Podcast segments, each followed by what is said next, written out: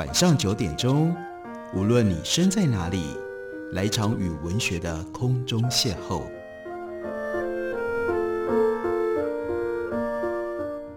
杨照谈书，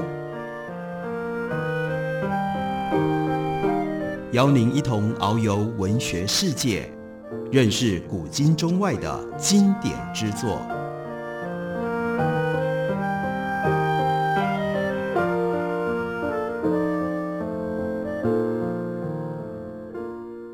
各位听众朋友，大家好，非常欢迎收听杨照谈书。本节目以台北广播电台 FM 九三点一，每个星期一到星期五晚上九点为大家播出。我是杨照。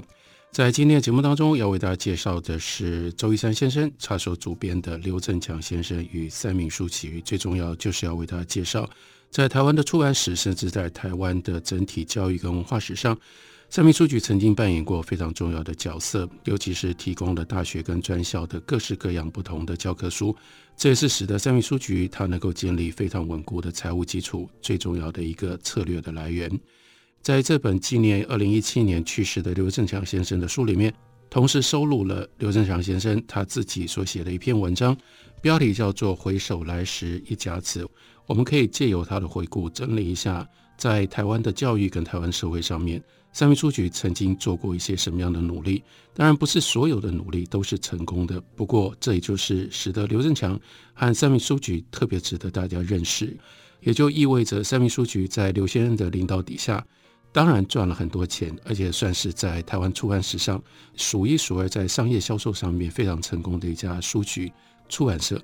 但是刘先赚了钱，却把这些钱花在很多他的理想上面。这些不同的专案项目，有些替三民书局带来了财务上面的回收，但有一些真的就保持成为非常惊人的理想。举个例子来说，在文章里面，刘振强提到了科学技术丛书，这跟台湾的五专教育有非常密切的关系。在他的回忆中，他说，五零年代后期，由于台湾经济结构的转变，急需要大量受过高等教育的劳动力。政府为了解决求学跟就业的问题，也就意味着当时的学校不够，所以有很多学生没有办法继续求学。可是如果他们要去就业，他们所受到的只有国中毕业的教育，远远不足以让他们可以拥有在就业上面好的准备。所以呢，当时的策略是仿效德国，大幅开放奖励私人新学，尤其是鼓励私人办专校。所以呢，成立了很多五年制的专科学校。当时叫做五专，刚推动的时候，准备时间仓促，还有经验不足，所以很多学校找不到适任的师资，也没有适合的教材来供学生使用，以至于虽然有很多人去念了五专，早期的五专在刘先生的印象跟在他的观念里面，很多学生的受教权被牺牲了。当时公布的课程标准在各科目的衔接跟统整上也有很大的问题，例如说。专二的教材所需要的观念知识，竟然是放到专三的课程标准里面才会教。又例如说，许多知识进阶没有办法由浅入深，或者是前后衔接有问题，产生学习断层，或者是有头无尾的情况。诸如此类的矛盾呢，就造成了编纂教材上很大的困扰。所以，这是三民特别的努力。为了解决这些问题呢，去研究了专科学校的课程标准，并且还多次向教育部技职司来请教，来反映相关的问题。再邀集多位学有专精的教授协助编撰工业类的教材，因为五专有很大一部分它必须要尽可能的是跟就业有关联的，因此它就不会是这种基础上的知识，而是很多实用，尤其是偏向于工业方面的内容。他说：“还记得编纂之际，常常是趁着深夜乘坐火车去台南。为什么呢？因为当时有成大，成大前身是台南工学院，这是台湾的工业知识的非常重要的重镇。然后呢，一大早就去拜访教授，逐一说明解释跟沟通观念。中午的时候呢，特别在台南大饭店聚餐开会，共同讨论撰写的内容。”为了完成这个科学技术丛书，前后呢投资当时真的是一笔大钱，三百八十多万，也因此不得不暂缓本来重庆南路的店面要新建的这个计划。那个时候呢，刘振强焦头烂额，心力交瘁，幸好最终还是把这一套丛书顺利的完成。可是再来还要推广，因为很多学校招聘不到合格的师资，也没有确实遵守课程的标准来采用相关的教材，所以投资了三百八十多万，第一年这套书只卖了三十多万。他说：“为此我真的是食不下咽，伤透脑筋，因为这是动摇书店的根本的一个麻烦的大案子。”后来，某位教育部技职司长非常重视五专教育，严格整顿并亲自视导学校的办学情况，才让各个学校有所警惕，开始重视师资和教材。三明这方面的营运才获得了改善。所以多年之后，刘振强回忆。这套丛书让我吃尽苦头，但也从中学到了许多宝贵的经验，更认识了许多优秀的学者教授，对日后的出版和推广有了很大的帮助。科学技术丛书是先苦后甘，差一点动摇了三民书局经营的根本。不过接下来，刘振强在三民书局更茁壮之后，他又推动了大词典的计划，大词典的计划规模就更大了。他说：“我年轻自学的时候，经常依靠字典来学习，认为字典是读书过程当中不可或缺的工具。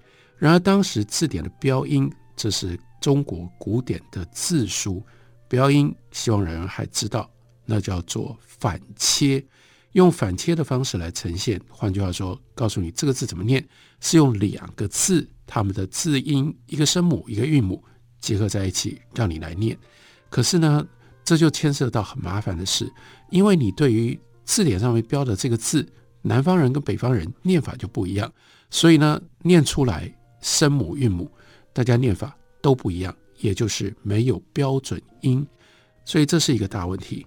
另外呢，早年词书上的注解或者是引文未能够确实查证，有很多前后矛盾或者是误植的地方，所以呢，开办三民，刘振强就想要编。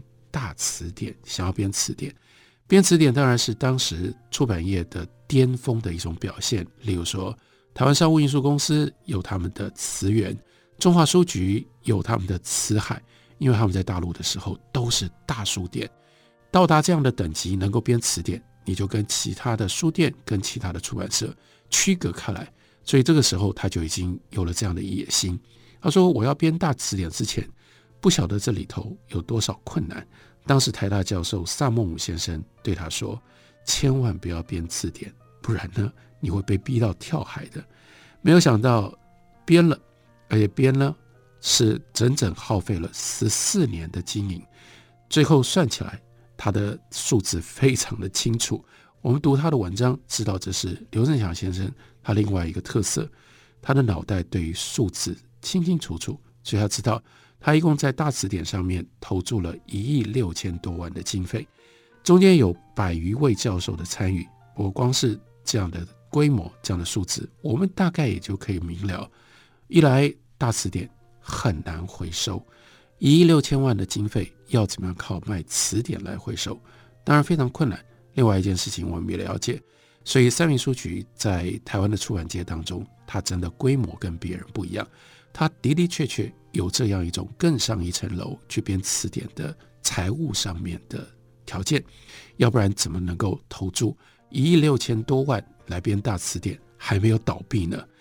而且呢，还为了编大词典买了很多很多的参考书籍，包括百部丛书集成、四库全书等等。对于所有的词条逐一核对查证，即使拥有这么庞大的书籍，仍然不能满足编纂的时候的实际需求。甚至呢，动员有二三十个人，他们随时在做只有一件事情，就是到图书馆去收集珍贵罕有的资料，然后呢，终于完成这一项合教的工程。一亿六千万的经费呢，可以买下当时重庆南路五栋店面，不是五间哦，是五栋店面。然后还要特别央求当时的中央图书馆，幸好有馆长王正虎先生的帮助，所以三民呢才能够从中央图书馆。把很多市面上已经买不到的书籍影印出来，以利编纂工作的顺利推进。大词典从一九七一年开始，然后呢，真的就经历了十几年的时间，到一九八五年才得以出版，是以大百科的形态编纂的，内容涵盖古今中外，收罗包括人文学科、社会学科、自然科学等领域的词汇词条，总词条超过十二万条，全部的文字高达一千六百万字。那在撰写这些十二万条的词条，不同科目就要委请不同系所的教授撰稿，所以会动员超过一百多位教授参与。有些人认真热情，推辞不领钟点费，而是用居家写稿之后交付的方式来完成。有的人呢是到公司来写稿，所以公司还要提供地方让这些教授写稿。然后呢，如果你到公司来写稿，是用大学教授的钟点费来算钱的。撰稿的时候，每位教授字斟句酌，求真求切，有的时候甚至为了撰稿的内容而意见不合。那这个时候就需要老板出面居中协调，充当和事佬。编大词典已经够困难的，所以邵孟武说你会跳海，但是刘振强跳了海，而且呢，从给自己挖了大词典这个坑。接下来更惊人的，他又引出了另外一个造字工程。大词典跟造字，这都是刘振强一辈子的梦想。当然，随着时代的变化，大词典跟造字工程不见得在台湾社会能够产生这么大的影响。但是，这样的梦想，这样的一种投资的魄力，记录在刘振强的《回首来时一甲子》当中，还是让我们甚为感佩。休息一会儿，我们回来继续聊。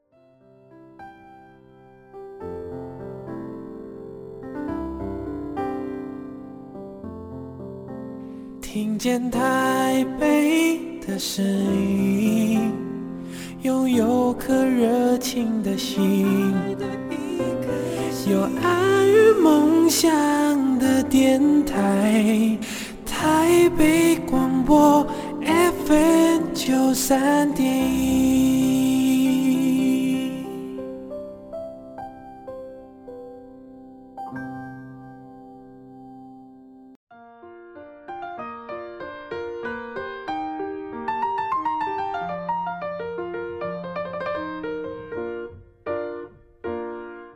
感谢您继续收听《杨照谈书》。本节目于台北广播电台 FM 九三点一，每个星期一到星期五晚上九点为大家播出到九点半。今天为大家介绍的是三民书局的刘振强先生与三民书局。在书里面收录了刘振强先生他回忆自己如何创办三民书局，以及在三民书局的经营的过程当中遇到哪些重大的出版事件的这样一篇文章。回首来时一甲子。非常重要的一个大事件、大专案是编大词典，而刘振强求好心切，所以编字典不只讲究内容，甚至讲究印刷。他说编排大词典的时候，有鉴于一般印刷厂的铜模都是用日本汉字的铜模，所以呢字形并不标准，而且对他来说缺字。更讨厌的是有一些笔画他没法忍受，比如说日本汉字的“德”在那个心上面呢，并没有。一画，那对他来说，这就不是中文里面的“德”字了。如果勉强用了在字典里面，那大家来查字典，就照着字典来写字，不就写错字了吗？所以他就又有了连带的投资，他要自己刻铜模，再提供给印刷厂。当时刻了标楷体、明体、黑体三套铜模，而且呢，所有的字体都按照教育部公布的标准字体，因应内容排版上面的不同需要。先是请人撰写所需要的字体，但是呢，这项工作是兼差的，对方并不热衷积极，常常拖欠未交，所以刘老板还要经常去拜托。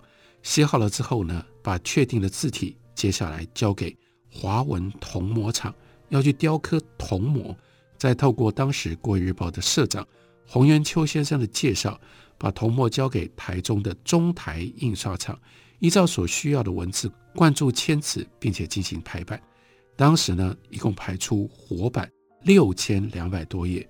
当年的排版技术不是今天的电脑排版，你排了一个版，你就要放在那里，因为那个每一个铜字，因为那都是一个一个铜铸的字，所以那个排完的铅版六千多页，还得要有很大的空间来放，就造成了印刷厂很大的困扰。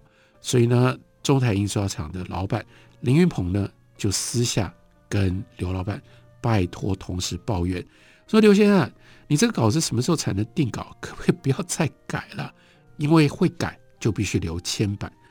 此外，印刷厂通常只自备少许的铅材来铸字，但是大词典的用字数量实在太庞大了，到了印刷厂无法负担这个铅材费用的程度。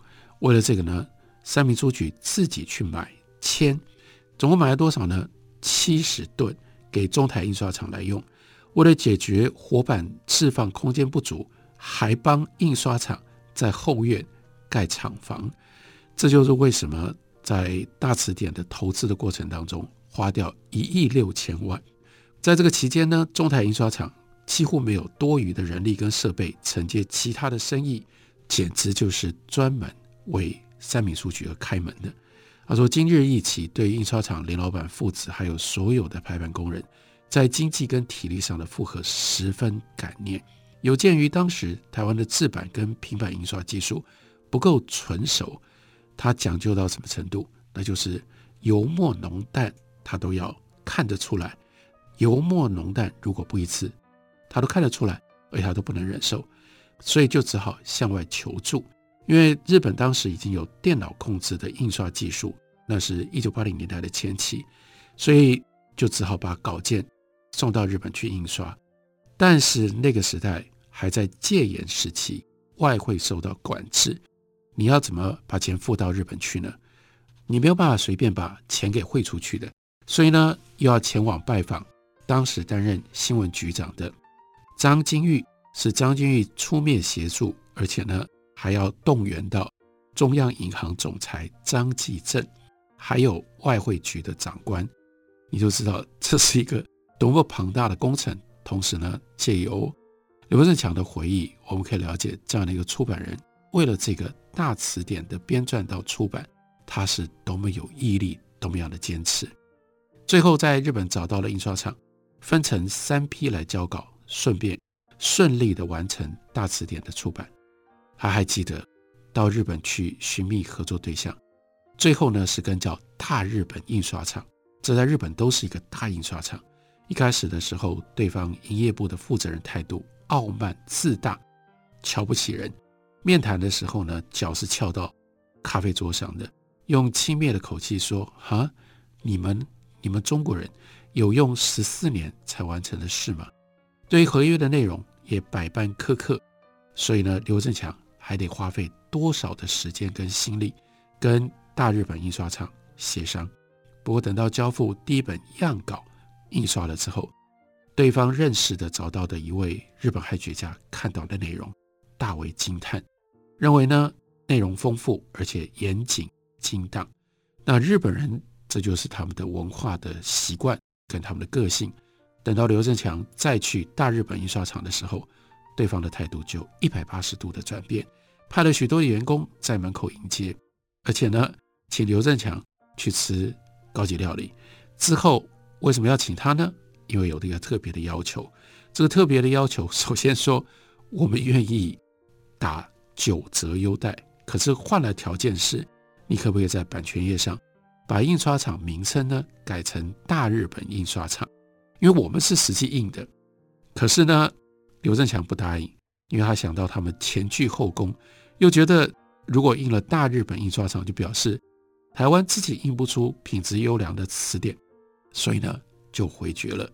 但是他在多年之后回忆，日本人的印刷设备精良，品质也很高，这是不容抹杀的。到了一九八五年，终于完成了大词典，台湾第一部由民间自编的百科全书型中文大词典就此诞生。后面短短的一句感慨。为了编纂大词典，几乎花光了当时三民书局的所有的经费，以至于一九八五年三民一无所有，三民的营运不得不放缓了许多。多年之后，才又重新恢复元气，能够继续从事出版的工作。但恢复了元气，刘振强也不会停止他在理想上面的追求。他说：“十四年光阴编纂大词典之后，他又出现。”他又意识到一个问题，他说：“当时市面上排版通行的日本汉字，他就是很不满意，尤其是不同字体的差异跟严重缺字的问题感到棘手。为什么别人不会觉得这个问题严重呢？因为别人用不到那么多字，他为了要编词典，所以呢，很多平常用不到的、很少用的字，这个时候他都需要，所以他就开始另外这个感慨。那为什么没有一套自己的字呢？我们得要向日本去求取，那既不标准又不美观的字体呢？所以，为了解决这些问题，一并解决，一劳永逸。另外，这是他的文化理想，他要为保留汉字字体尽一份心力，他就开始投入了漫长的造字工作。有鉴于当初科模铸字的时候，外聘写字人员无法按时交件，造成注字排版进度跟着延宕的痛苦经验，所以怎么解决呢？来，自己找人来画字。自己找专属的美术人员，用传统手写的方法来造字。所以有一度，在三民书局的办公室，就是有那种奇观，一整层楼就是养着这些专门在一张一张纸上面一个字一个字画字的人。有多少人呢？八十个人，分为四组。这项工程看似简单，亲自参与之后才发现困难重重。例如说，这个字体的撰写要考量字形的美观。要兼顾正确性，一笔一画都不能错，牵涉的问题十分复杂。整个工程的规划是先从繁体字开始着手，但是因为大陆通用简体字，所以他还有这个野心，要把这一套造字推到大陆去，所以后来又进行了简体字的撰写工作。所写的字体除了少数有范本可以参考依循之外，绝大部分。是自己摸索想象，因此大老板自己要去想这个字到底怎么写，到底怎么画，绞尽脑汁搜索枯肠。他说：“我对所写字体的要求极为慎重，每一个字的组合安排都必须适切，如果不恰当，对不起，撕掉，重画，重来。”那他认为，其实最麻烦的是简体字，例如说简体字的“金”字。大家可以稍微查看一下，跟我们的“金”字不太一样。尤其是当作为部首，这个部首到底要怎么画？对他来说，一直没办法达到心里面想要的效果，连做梦都在想怎么把这个字呢画得特别的好。前后花了很长的时间才解决了问题。